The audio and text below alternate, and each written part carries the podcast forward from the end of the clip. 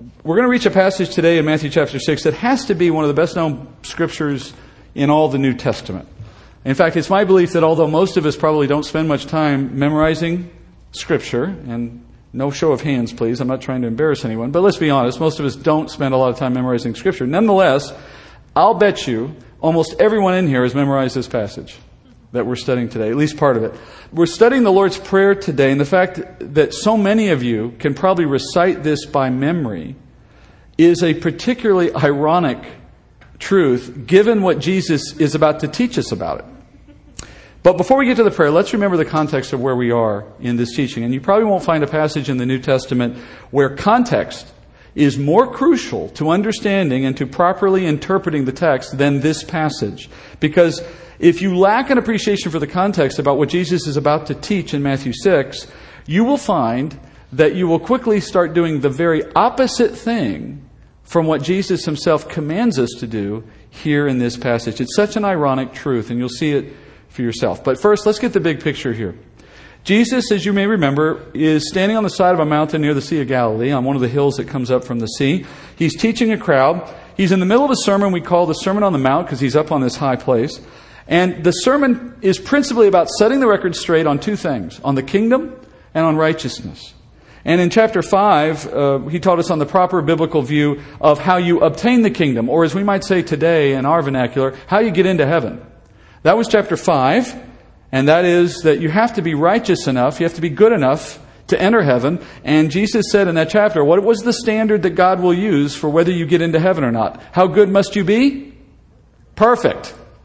You must be as perfect as God or you cannot enter heaven. Now in chapter 6, Jesus is explaining the correct way that someone who is already kingdom bound, who is already headed to heaven, how that person, or let's say that kingdom citizen, is supposed to live out their righteousness now while they await the kingdom. That's what chapter 6 is about.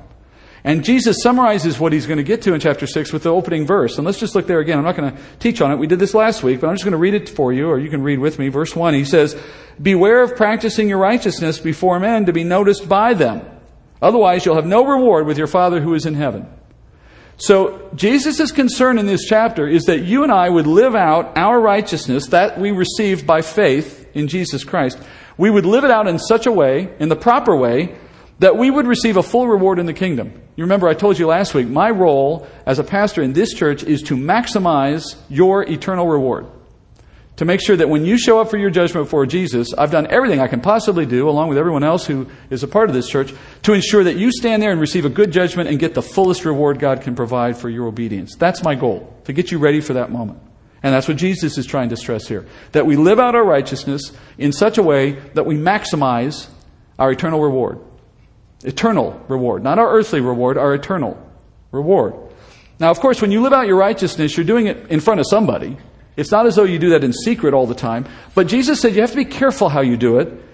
Don't do it in such a way that you're hoping that you would receive the praises of this lost and dying world. Because if you choose to seek that reward, that's the only one you're going to get. Instead, he says, practice your righteousness in such a way that you're seeking to please the Lord and only Him. And Jesus said, The Lord who is in heaven and sees what we do will take note of it, noticing our proper heart, and He will reward us in the kingdom to come. Now, in both chapter 5 and chapter 6, Jesus used examples to prove his point. We've done this now for a while, so you know where I'm going. And in each of these examples, there's two sides to it. He tells you how the Pharisees of Israel's day, how the leadership of Israel had been doing it wrongly, and then he told the crowd, don't be like them. Here's the way to do it. Now, in the chapter we're in now, chapter 6, there are four principal examples that we're studying. And they touch on very basic areas of spiritual life. Last week we looked at giving. This week we're looking at prayer. Next week, we're looking at fasting. I know you're looking forward to that one. And the week after that will be wealth. These are four basic areas of spiritual life. Those four also happen to be practices that the Pharisees had especially perverted for selfish purposes. So they made for better content to discuss. Now, last week we looked at giving, and we learned in that example last week that if you're going to go about giving in such a way, giving to the poor, giving to the needs of the church, if you do that in such a way that you receive earthly praise from someone who sees you or someone in the church, etc., Jesus says that's actually acting as a hypocrite. Because God, he says, does not reward hypocrisy. Remember, hypocrisy is pretending you're something you're not. And so when you seek for earthly gain, earthly praise, because you give to the poor, you're saying, I'm wanting to portray myself as a benefactor of the poor, but in reality, I'm just serving myself by this action. And Jesus said, God doesn't reward hypocrisy. Jesus said, you have to guard your heart from pride and ego by giving in secret. When you give in secret, well, then you rob your, your flesh from its opportunity to steal your eternal reward, and you put yourself in a position where the Lord will reward you. All right, that's a summary of last week. So now, once again, in this lesson today, the issue today will continue to be the nature of our heart as we go about doing these various activities. So that it's not merely what we do that matters, it's the heart behind it, the reason, the motivation, the thinking that's driving the behavior. And God sees both. And that's the difference, by the way, one of many differences between God and men. God not only sees the action, He understands what you were thinking, He understands what your motive was. And He's rewarding you on the full basis of it, not merely on the actions that we take. That's the general context for this chapter. What is your heart attitude? Why do you do what you do? What's your reason for living out righteousness in a certain area of your life? If you go through motions and just seek for appearance's sake to look pious and religious, you're getting your reward here with those you're impressing, and that's the end of it. But who wants that? That's a, that's a reward that perishes with the rest of the world. What we're looking for are eternal things that will not perish, and those things come from God alone, so we must seek to pray, uh, receive His praises alone. We want Him to see we don't have a false heart in what we do. So, that's the context. That's the big picture. I spent a moment or two on that because if you don't understand what I just said, if that's not part of our thinking, we will not understand what Jesus is about to say with regard to prayer, and we will make the classic mistake I alluded to. So now let's look at what Jesus says. His second example. We pick up in verse 5. Jesus says, When you pray, you're not to be like the hypocrites, for they love to stand and pray in the synagogues and on the street corners, so that they may be seen by men. Truly, I say to you, they have their reward in full. But you, when you pray, go into your inner room, close the door, and pray to your Father who is in secret. And your Father who sees what is done in secret will reward you. And when you are praying, do not use meaningless repetition as the Gentiles do, for they suppose that they will be heard for their many words. So do not be like them, for your Father knows what you need before you ask Him. All right, remember each of these examples has the wrong and then the right. And he starts with the wrong again. That is, he says, when we pray, there's a wrong way to do it. There's a wrong way to pray. And I want you to look at the preposition he uses as he opens in verse 7. I don't want to take a lot of time on this, and, and, and just in passing, he says, when you pray. He didn't say if you pray, and I think you probably would have expected me to say that. I'm not the first to make that observation. And I could preach for a while on the necessity of prayer, and you may expect that at this point. But remember what I said last week when I was talking about giving? I'm constrained by this text, and that's a good thing. It's not my attitude or my opinions that matter. It's not my thinking about prayer that matters. It's only what's on the page today that matters. We're going to talk about what's on the page. And in this page, in the matter of prayer, Jesus focuses on something very specific the heart of the one praying. That's what we're going to focus on. Not on the necessity of it, not on the duration of it. Not on, that stuff we can talk about later in another day when that happens to be on the page. But what's on the page today is this idea of your heart attitude when you conduct yourself in these various areas of life. So this is about the heart of the one who prays. And Jesus is saying if we're praying merely to impress other people, as he mentions here with, with many words being spoken in front of a crowd, Jesus says, well, you're not going to receive a reward. So the question is when you pray, let's start with this question. When you pray in any context, are you praying to impress someone or are you praying to communicate with your Heavenly Father? That's the distinction. And I think we probably can all remember an example somewhere in our past where we were in some setting, whether it's a small group maybe, or uh, before a basketball game with a group of Christian guys who pray at the center of the court, or you know, with someone at dinner. It's, it really is worse when it's someone at dinner, and they just can't stop praying. You, you remember that person? It's like, okay, I got it. He's, you know, but they just have to impress you. It seems. I mean, sometimes it's just a sincere person, but don't you wonder, like, okay, we got it. You know how to pray. Can I eat now, please? Can we just move on? All right? The question is, when you pray, what's in the heart? Not what comes out of your mouth, not, not how you look, what's in your heart? Are you communicating or are you impressing? One of those ways is wrong and gains nothing from God, and the other one is correct and it gives opportunity for you Now, in verse 7, Jesus says, the wrong way, and I want to look at the words very carefully here because they tell you something about what he's concerned in. He says, the wrong way to pray always involves using meaningless repetition of words. This is a very important spiritual insight for us tonight. When someone is praying with the wrong heart, they will always use meaningless repetition. Always. And he says, do not engage in that. Do not use ritualistic, meaningless repetition and call it prayer. Do not use the same words over and over again. Jesus says that is not a prayer uh, we should label it properly, a mantra or a chant. It's not praying. I don't care how pious and religious it looks.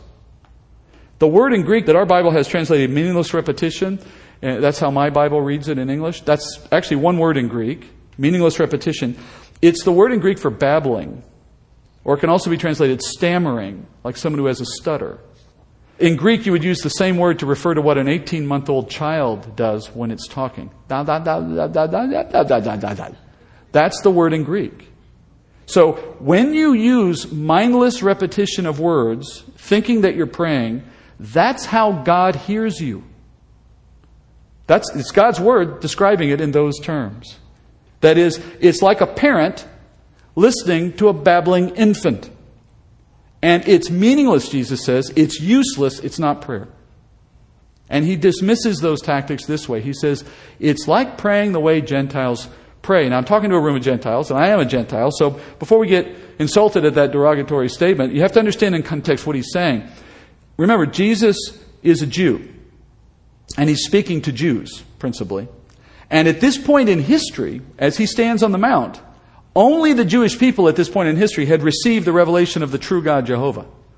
The Gentiles had not yet received that apart from an occasional Gentile, but in general, the Word of God, the knowledge of the truth of God, had not been sent out to the Gentiles yet.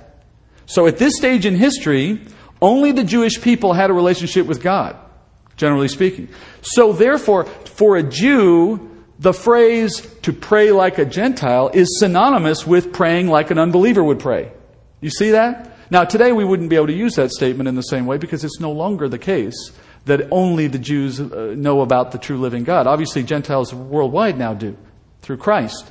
But in his context, that's what he's saying. So let's use that change in terms, and you'll see what he was saying more clearly. He's saying, Do not pray as unbelievers pray. For some, the concept of unbelievers praying is a bit strange to begin with, but you see it all the time, right? Gentiles use repetition and they call it praying. God's children should not do that. God's children should not approach our Father who is in heaven and pray as if we didn't know him, which is what babbling or repetition does.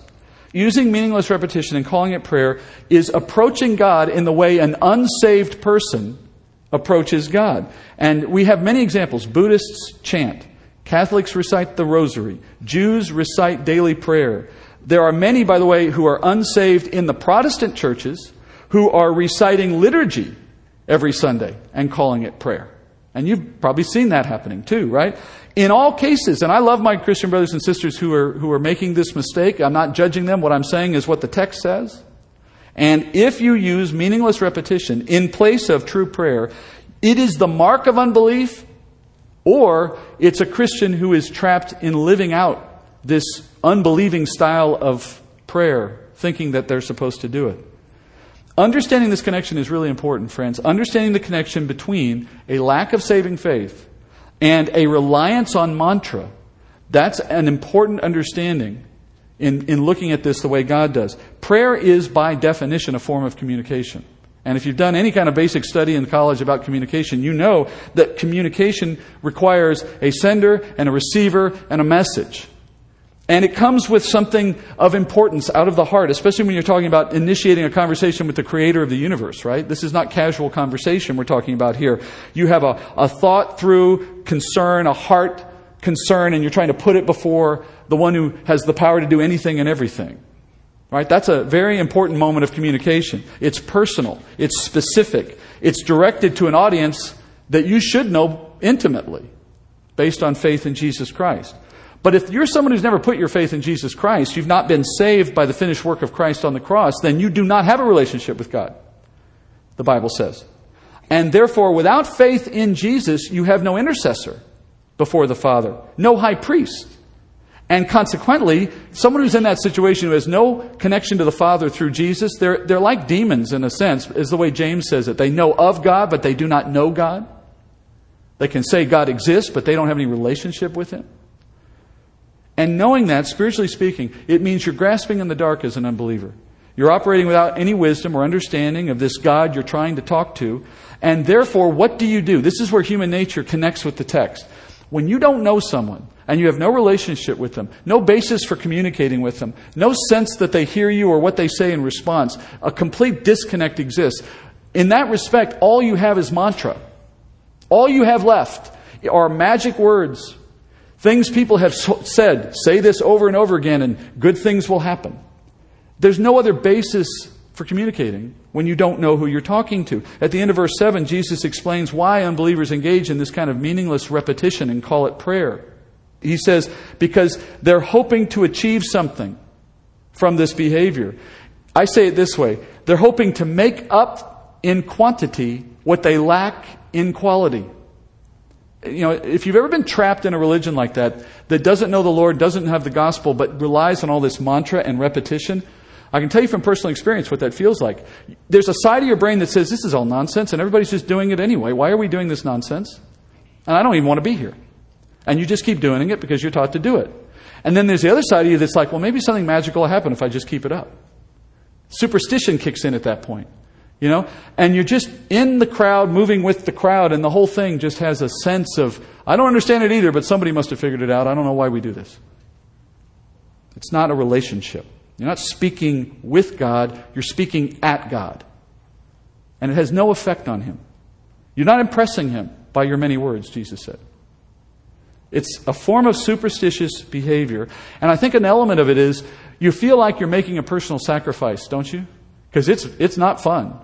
It's not fun to sit there and repeat the same 17 words over and over and over again in a mindless way, stay focused and not fall asleep. And if you can do that for several hours, as some religions like to teach people to do, and you get done with it, you feel like that's got to be good for something with God because that was a pain in the neck.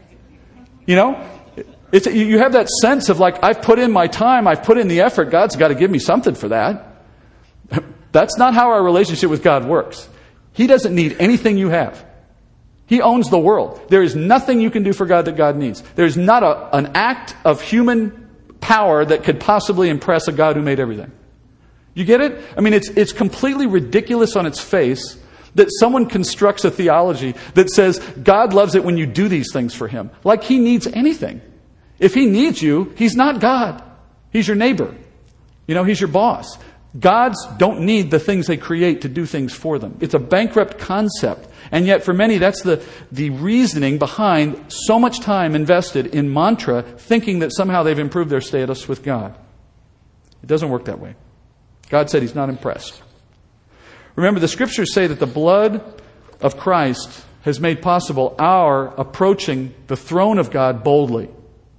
We have this opportunity to stand before the Creator through Christ and make an appeal. That is a high honor. That is an incredible privilege.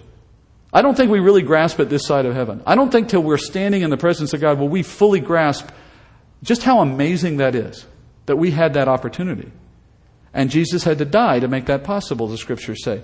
And so if we're taking that opportunity and just tossing it aside and exchanging it for mindless chanting, I think it's fair to say we're trampling the grace of God at that point.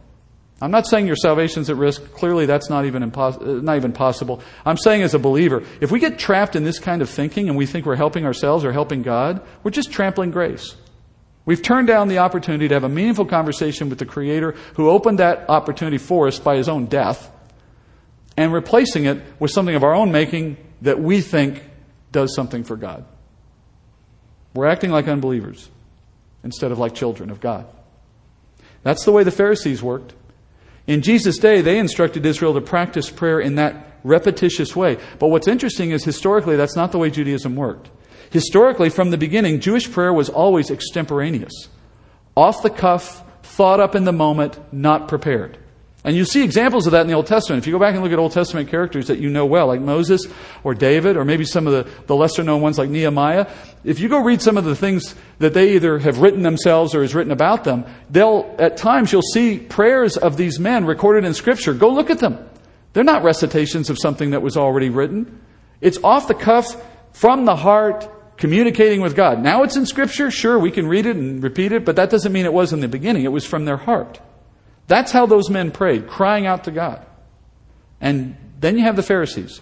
By the time Jesus came, the unbelieving Pharisees had instituted repetitious prayer as the only authorized way Jews could pray.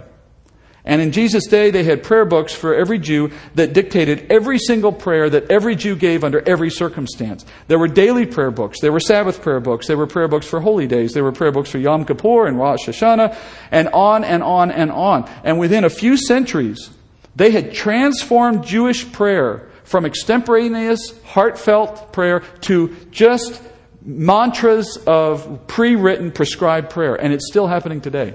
Ever since the Pharisaical input prior to Jesus' coming, it's, re, it's re, remained that way today. And if you meet a Jew today, an unbelieving Jew today, and you ask them anything about how they pray, every single pray, pray, uh, prayer they make is prescribed by some book that they're told to go look at and read. There is no extemporaneous prayer generally in Jewish life mindless repetition took the place of meaningful conversation. So Jesus tells us don't pray that way, friends, because you're being hypocritical. Here's how you're being hypocritical you're engaging in something that is ostensibly about communicating with God. That's what prayer is, right? And yet, in the way you're practicing it, you are turning off your brain. You are disengaging your own heart and thought and in place of it, you're reading somebody else's prepared mindless chant. And more than likely repeating it over and over again. You're going through the motions. You're acting pious, you look godly. It's a show, friends. It's hypocritical. And not that you necessarily thought of it that way in the moment. I don't think most of us ever think about being hypocritical when we're actually being hypocritical. The point is how God saw it. What God saw was someone who said, I'm praying to you, God. And you just kept going. And God's like, that's not talking, that's babbling. Get back to me when you have something real to say. I mean, right? I mean, those are my words, but that's what he think, that's what he's getting at. I don't pretend to know exactly what God would have said, but that's sort of in the vein of it. Mindless repetition doesn't engage your heart, doesn't engage your mind. It just puts your spirit to sleep. It gives opportunity, in fact, I think, for the enemy to influence your thoughts in the middle of that mindless chanting. Have you ever thought of that? I think that's why chanting and similar forms of meditation are such a big part of Eastern mysticism. In the way the body and the mind work together, if I engage in a mindless chant and I keep it up long enough, it, it's almost mind numbing. And in that way, it opens up, I think, opportunity for the enemy to step in place of our own thoughts and begin to influence.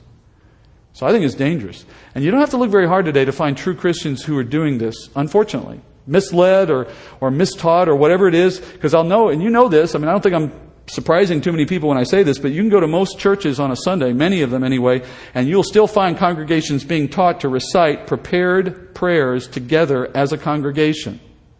And in many Christian families, you'll see the same meaningless prayer repeated over dinner every night, and we call it grace.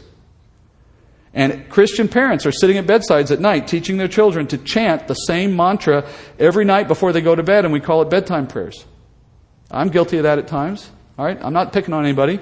It's by not knowing what Jesus said that we can ironically end up doing the exact opposite of what he wanted us to do. That's why we're studying this today, right? So that we can get on track with what he wants.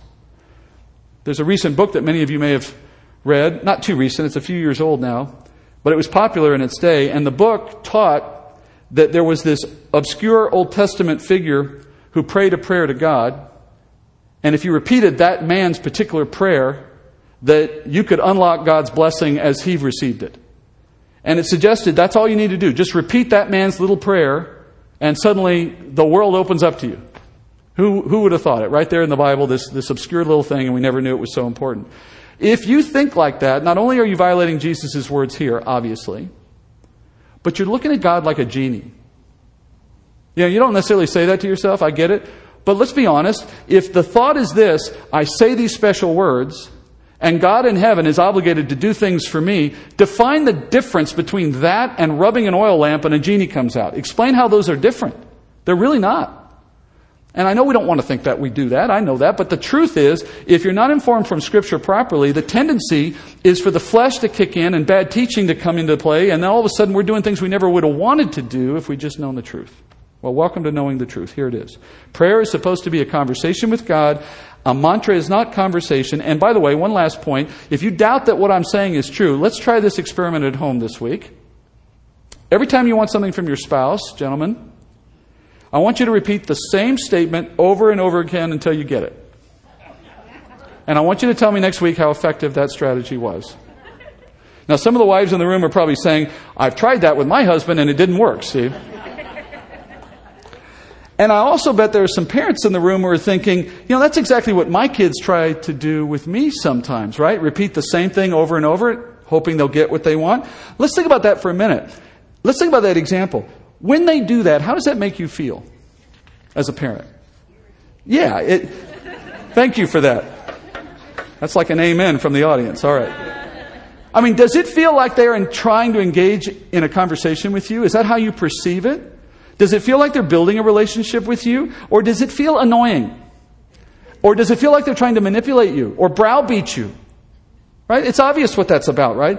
Now, what if this happened? If instead of trying to wear you down with meaningless repetition, what if your child just simply began a conversation with you in the store and they began making this sincere, well considered request? They had logic, they had ideas, they had reasoning, and then, depending on your response, the child then engaged in a respectful exchange, seeking to, to arrive at a compromise or a better understanding, and perhaps make some suggestions or a rational appeal. Or, I mean, first of all, you would say, Who are you and what did you do with my child?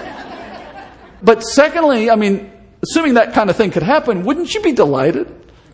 And wouldn't you be amazed that your child was working in such a patient and reasonable way to work with you, right? Now, consider this. Add one more detail. Isn't it true that in most cases, if something like that's happening, they're trying to get their way or whatever, don't you know what your answer is going to be even before they started begging? Right? You kind of knew what was coming. You're in the grocery store aisle. There's the candy. We know this thing's coming, right? So you already know what you're going to say. And so knowing you were going to give them an answer already before you even heard their request, nevertheless, if the child had gone through that rational conversation, you still would have been pleased, right? That it's not a burden to be engaged in a conversation with a child, even when you know what the answer needs to be before it starts, because in that situation, the exchange doesn't, it's not about settling the issue. You're the parent, you've already got the decision. It doesn't matter what they say in this case, right? The point of that exchange is I have an opportunity as a parent to build a relationship with my child, teaching them to appreciate my wisdom in this matter so that in the future they might see it from my perspective, hopefully. I mean, that's the whole point of a conversation in any case, but especially in that kind of situation. Now, look at everything we just looked at. A parent who already knows what the answer is before you ask, always knows what the right thing is and is determined to give it to you, but wants a conversation so that in time they can build your wisdom so that you might reach their point, not them being pulled down to the lower point. You see the, the comparison, right? That's exactly why the Father wants you to pray. That's the whole point of prayer. It's to engage us in a meaningful conversation with our Creator. It's not to wear Him down so that He would end up doing something that is wrong for us, but we want it anyway. Mindless repetition is not going to achieve that outcome with a God who knows everything and has all power. He's all knowing, He's wise, and He's perfect. And by comparison, just to set the record straight, you know nothing, you understand nothing, and you are imperfect in everything you do. And I, I, should add myself in there too. Jesus said the Father already knows what you need before you ask. It's just like a good parent would. So the more time we spend in communicating with God, the better things will be for us. And that's why I said earlier, don't waste those opportunities by resorting to babbling like an infant, which is what repeating mindless words sounds like to God. Incessant repetition does nothing to change God's mind. It just means you missed an opportunity to get to know Him. So, that's what we don't do, obviously. So, now, how do we pray? And we now get to His prescription. It's in verse 9. And obviously, you could preach so long on this because it's such a well known passage. But again, I'm constrained by the text. His point in offering this is not that we would dissect it to its minutiae. His point is get the big picture of what someone whose heart is directed toward conversation will say. What is the kind of thing that should come out of that person's mouth? Here's the example, verse 9. Pray then in this way Our Father who is in heaven, hallowed be your name. Your kingdom come. Your will be done on earth as it is in heaven. Give us this day our daily bread, and forgive us our debts, as we also have forgiven our debtors. And do not lead us into temptation, but deliver us from evil. For yours is the kingdom and the power and the glory forever. Amen. Now, before we look at the content here of this prayer, let's acknowledge something that I hope everybody is probably sees coming at this point. This prayer has led to perhaps the greatest irony in all the Bible. In this case, the irony is that many Christians use this prayer in a way that is deliberately contrary to what Jesus expects us to do with this prayer. You see that now, right? He just finished teaching the church do not engage in repetitious prayer. And yet, what prayer do Christians mindlessly repeat, perhaps more than any other? The Our Father, we call it, right? I mean, if I started saying it, uh, you know, we just read it. If I started saying it, how many of your mouths would start moving with me as you heard it, right? People commonly chant verses 9 through 13 in unison, even though Jesus said in verse 7, don't do that. You can't make this stuff up. I'm talking about in real churches with real believers who are taught by real people who know the Bible. It's just somehow this thing has got, you know, we, we frame it on a wall and we say this is something special. Well, it's Scripture, and all Scripture is special, but Jesus did not want us to take his model for prayer and do the very thing with it he just said you're not supposed to do. So, knowing that, what did he want us to do with it? Well, every good conversation has sensible structure and logic. So, even though your prayer is not supposed to be just repetitive words, that doesn't mean it's not supposed to be planned and thoughtfully constructed. It's not supposed to be haphazard. You're supposed to think about how you do it. That's all he was getting at. In verse 9, he says, Pray, notice, pray in this way. He didn't say, Pray this prayer. He didn't say, pray these words. He said, pray in this way. And praying in this way means according to this example, not literally verbatim what I'm saying to you. Because as soon as you take it and make it verbatim, it's no longer your words, it's no longer communication, it's no longer prayer. Earlier, David had us read this together, right? And I wonder if some of you are thinking, didn't we just make the very mistake he said not to do, right? And I could tell you, well, it's a shame David didn't ask me about the sermon before he did. But that's not true at all. We talked about it. What David had us do was read scripture together. That's always appropriate.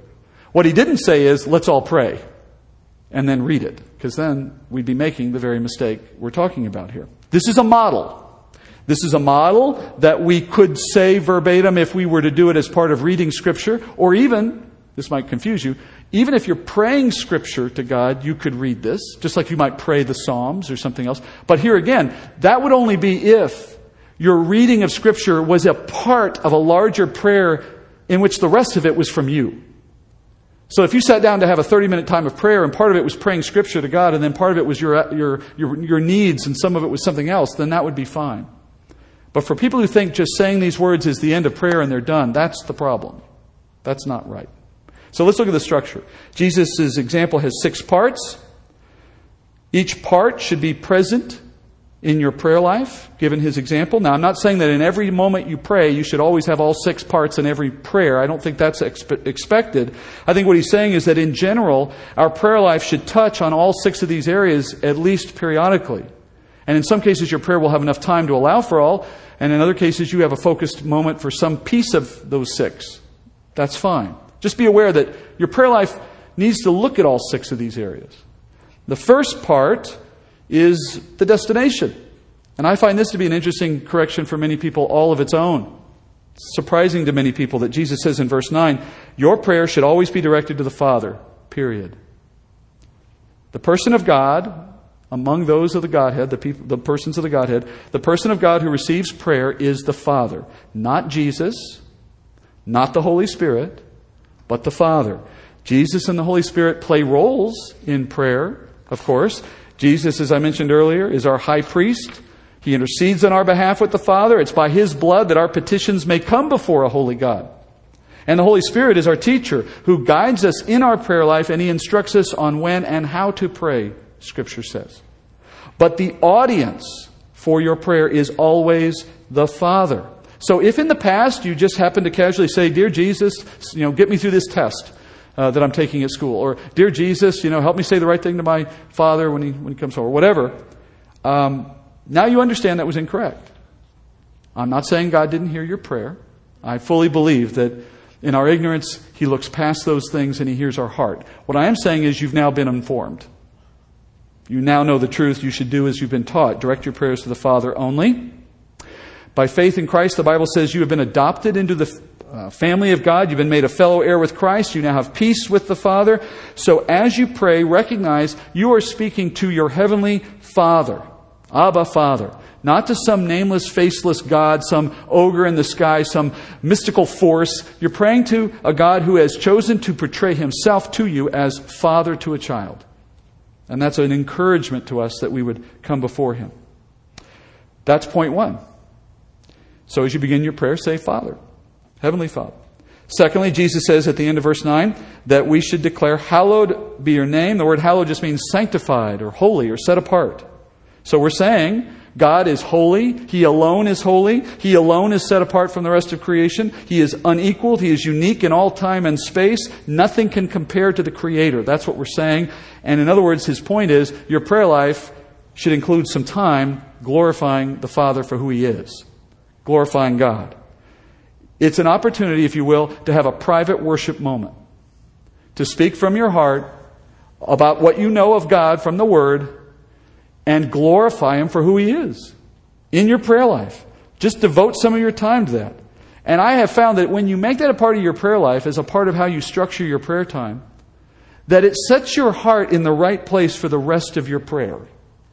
You elevate God, you put Him in His proper place, and by definition, you put yourself in the proper place. And your petitions before God have, will tend to change when you have a lofty view of God. When he is diminished in some respect, he starts to become a little too much like an order taker, like a genie, as I said earlier. But when he is who he really is from Scripture, you'll be more careful about what you ask for. You'll be a little more conscious of this moment before a creator God. I need to be very careful in how I approach him right now, in a healthy sense. So he asks that there be a time in our prayers devoted to acknowledging him for who he is. Thirdly, in verse 10, he said that our prayers should be kingdom minded. He gives us an example here of praying for the arrival of the kingdom and the realization of God's will done on earth as it is in heaven. And that's a really great insight for your prayer life. And I hope you embrace it in the way he intends it here. What he's saying is this, and I'll use my own phrase again. He wants you to have eyes for eternity in your prayer life. That is, our, our lives on earth here will always give us ample material to pray about. As long as you live on this earth, you will never run out of things you can be praying to God about in your own life and in the lives of others you know. There's always a list somewhere, right? And that's okay. But there will be a point when this world is gone. There will be a point when your earthly problems are no more. And not just yours, everybody's. All right? There's a point where that's going to come to its end, and it's, it's actually sooner than most people realize, according to what Scripture tells us. One day Jesus returns, one day he sets up his kingdom here on this earth. When that happens, you and I will be in new eternal bodies. Those bodies, Christ says, uh, Scripture says, will never die. They will no longer suffer from sin and the consequences of sin. We will be serving Christ without shame and in glory. That's the true life we've been promised. That's really the life that is eternal. You know, this life's kind of fake and passing. That's the real life that we're all waiting for. That's the one that lasts.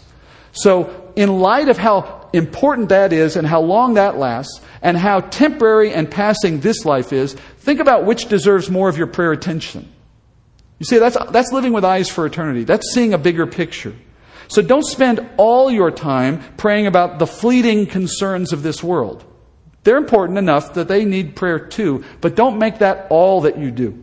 Make sure you spend at least some time praying about the eternal things to come. And you may ask yourself, well, what does that kind of a prayer look like? Well, why don't you pray for a good reward?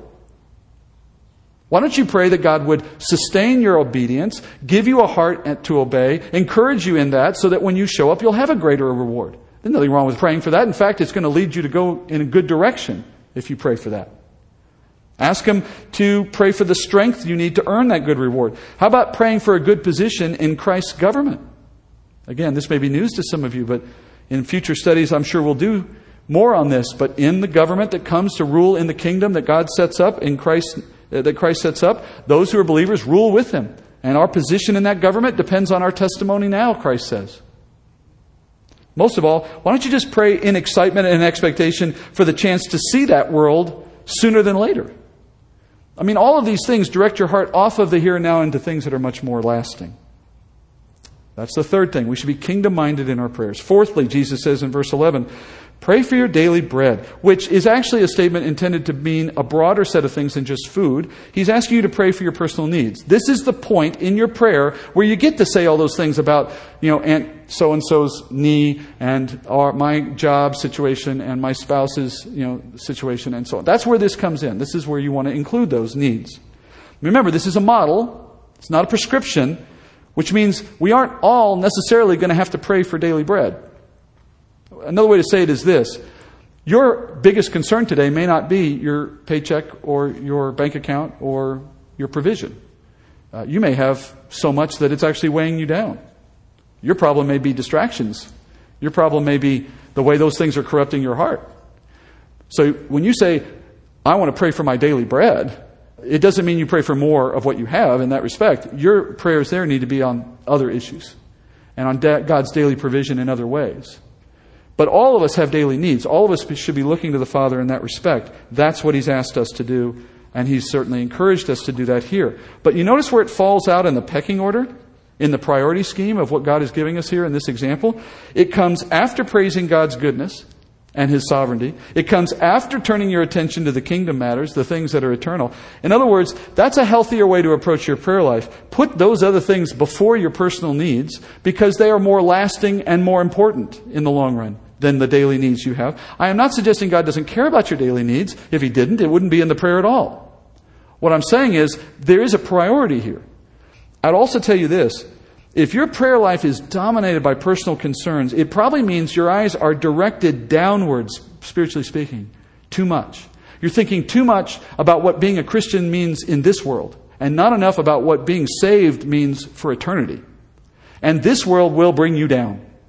As Jesus says elsewhere in the Gospels, you will have tribulation in this world. But he says, Have no fear, for I have overcome the world. You're not supposed to be worried about this place too much. You're supposed to be looking about what's coming next. You've got to reverse that perspective. Live with eyes for eternity, knowing that you're leaving this world soon. Fifth, Jesus says, make room in your prayer life for forgiveness, both for yourself and for others. Now, in this particular example, this particular point, the fifth point, Jesus comes back to this issue after he finishes the model. Look, if you just scan down your Bible, look at verses 14 and 15. He gets back to this topic of forgiveness again. Because he does, I'm not going to spend any more time on that point tonight. I'm going to wait till next week when we pick up at verse 14 and we'll actually look in more detail at why he chose to single out that particular thought from among the other six, from the other five. Okay? It's enough to simply say this tonight. We should spend time in our prayer confessing our sins to the Lord and seeking His forgiveness and being mindful of others we should be forgiving. And we'll come back to the details of that next week. Moving on then to the last, the sixth one, Jesus says our prayers should include protection, a request for protection from spiritual warfare. Satan is real. I'm assuming that's not news to most of you, but perhaps for some it is. It's not a figment of our imagination. It's not some mythical character. He is a real character, a real person, if you will. So are the demonic angels that followed him in rebellion against the Father. They are present in this world, they are operating continuously. I wouldn't be surprised if some of them are in this room right now. They are around, they are aware of who their enemies are, meaning you guys. As a Christian, we have little bullseyes on our backs when it comes to spiritual warfare. That's how it works. And we know they exist, they know we exist, and therefore, I don't know how, I don't know when, I don't know to what degree, but I can tell you we are all going to experience their attacks from time to time. And I should also say, as a general rule, the more effective you are in your witness for Christ, the more you're going to feel the heat. And I like to say this as a general rule if you've never suffered spiritual attack in your life, it's a sign that you have no witness. Why do they bother picking on the people who have already selected themselves out of the game? So when you feel that, when you see that happening, or just knowing that it's going to happen, We need prayer cover to withstand their schemes. And what Jesus tells us to pray is that the Lord would protect us from falling for their schemes, for the way they tempt us into doing the things we really don't want to do. The wording of verse 13 is kind of an unfortunate thing in the English because it makes it sound as if there is a possibility the Father might lead us into temptation and that we're asking Him, don't do that to us. That's just an unfortunate consequence of the translation. In the original Greek, what Jesus says simply is, lead us away from the enemy's temptations. Lead us away from his temptations. So he's there, and his temptations are going to come. What we're saying to the Father is, don't let us fall into those stupid traps again. Would you please get me out of the way the next time a temptation is placed before me by Satan? And that's what we should be praying. So, in summary, we don't want to practice our prayer life in a hypocritical fashion, which is to say, we don't want to rely on someone else's words that we repeat mindlessly and call it prayer. It's lazy, it's mind numbing, and it's not communicating with God. All right? It's self serving and it's hypocritical. Instead, go before the Father boldly, taking full advantage of what He has made available to us in Christ, dying for us so that we might have that opportunity, and engage in a meaningful conversation with Him. And in that conversation, structure what you're going to say in such a way that you touch upon these six major areas, if not every time, at least once in a while. Because that's what Jesus said pleases the Father. That's where we have the most opportunity to receive reward. And I think it should be obvious that I'm talking now in terms of two kinds of reward. There's the first and obvious way of hearing back from the Father, of our prayer life being effective. And then there is the second issue, which runs throughout this chapter, of eternal reward. And I need to leave you with that thought because I doubt many of us have actually considered that. Have you considered that eternal rewards depend to some degree on your prayer life? On whether you pray, on whether you pray hypocritically or otherwise, on what content you put before God, the nature of your heart in prayer. In other words, if you have any doubt about why you should be praying, even if you think, well, maybe he won't answer this prayer, maybe he won't give me what I want. Friends, there's still the eternal waiting. It's not a selfish game. It's intended to reward the heart of the person who's seeking to please God and doing it in a way that makes us more like him. All right, that's what I want you to anticipate this week. So as we close my part today, I'm going to pray and I'm going to use all six parts. Heavenly Father, uh, we glorify you here, Father. We love you. And we acknowledge you, Father, as our sovereign Lord and King. And we acknowledge, Father, that you know all things, have done all things. We know, Father, that you are uh, so far and beyond our ability to understand or do anything that we rely fully on you. And we're so thankful, Father, for your glory and for your, your grace and your mercy in our life. We thank you, Father, that you've given us this opportunity to approach boldly. And Father, your name is, is above all names. Your word, Father, is a lamp to our feet. It is our daily bread, and we're thankful for it. And Father, as we look forward to a kingdom to come, we ask, Father, that you would be preparing our hearts for that kingdom. We want to serve you not just now, but especially in the kingdom, Father. We ask, Lord, that in what you have prepared for us there, that you would show us how to, how to please you the most now, to prepare us the best now, so that we would serve you the best then. Don't let us fall prey to the world and its distractions so that we would not be ready for the day you come and we would not be ready to serve you in the kingdom that we wait for so much, Father. We ask, Lord, that for that day that when it comes, that would be in all its glory and would give us a chance to see what true justice and righteousness looks like lived out. That's what we yearn for, Father. And we've asked, Father, for needs. This room is filled with needs tonight, Father, and I don't know most of them. So, Father, we just raise them to you collectively, knowing you knew these things before we started and that all are before you now in the, in the presence of our high priest who is interceding for us on these things, Father. And we ask, Father, that you would consider our sins. Though they've been paid for on the cross, and we know that, Father, they still interfere with our, our walk with you and our fellowship. We ask, Father, your forgiveness. Do not hold them against us and do not bring their consequences upon our head. We ask, Father, you would just free us from them. And that if we harbor resentment and unforgiveness in our heart for those around us, Father, you would help us see that and confess to them as well so that we can be made right with them even as we are made right with you. And lastly, Father, we know that the enemy is ever present in our life. Certainly, he is not pleased when we speak your word and we teach it the way we do. We know, Lord, he is at work always to stop it. But, Lord, wherever he is placed a scheme designed to trap us, Father, I pray you would find a way to alert us to it, give us courage to step away and to move beyond it. Don't let us fall, become his victim, Father, and fall to his schemes. Father, all these things we put before you by the blood of Christ. Thanking you, Father, for this church and for those who have attended, Lord. I pray that you continue to use us to glorify your name in this city and beyond. We pray all this in the name of our Lord and Savior, Jesus Christ. Amen.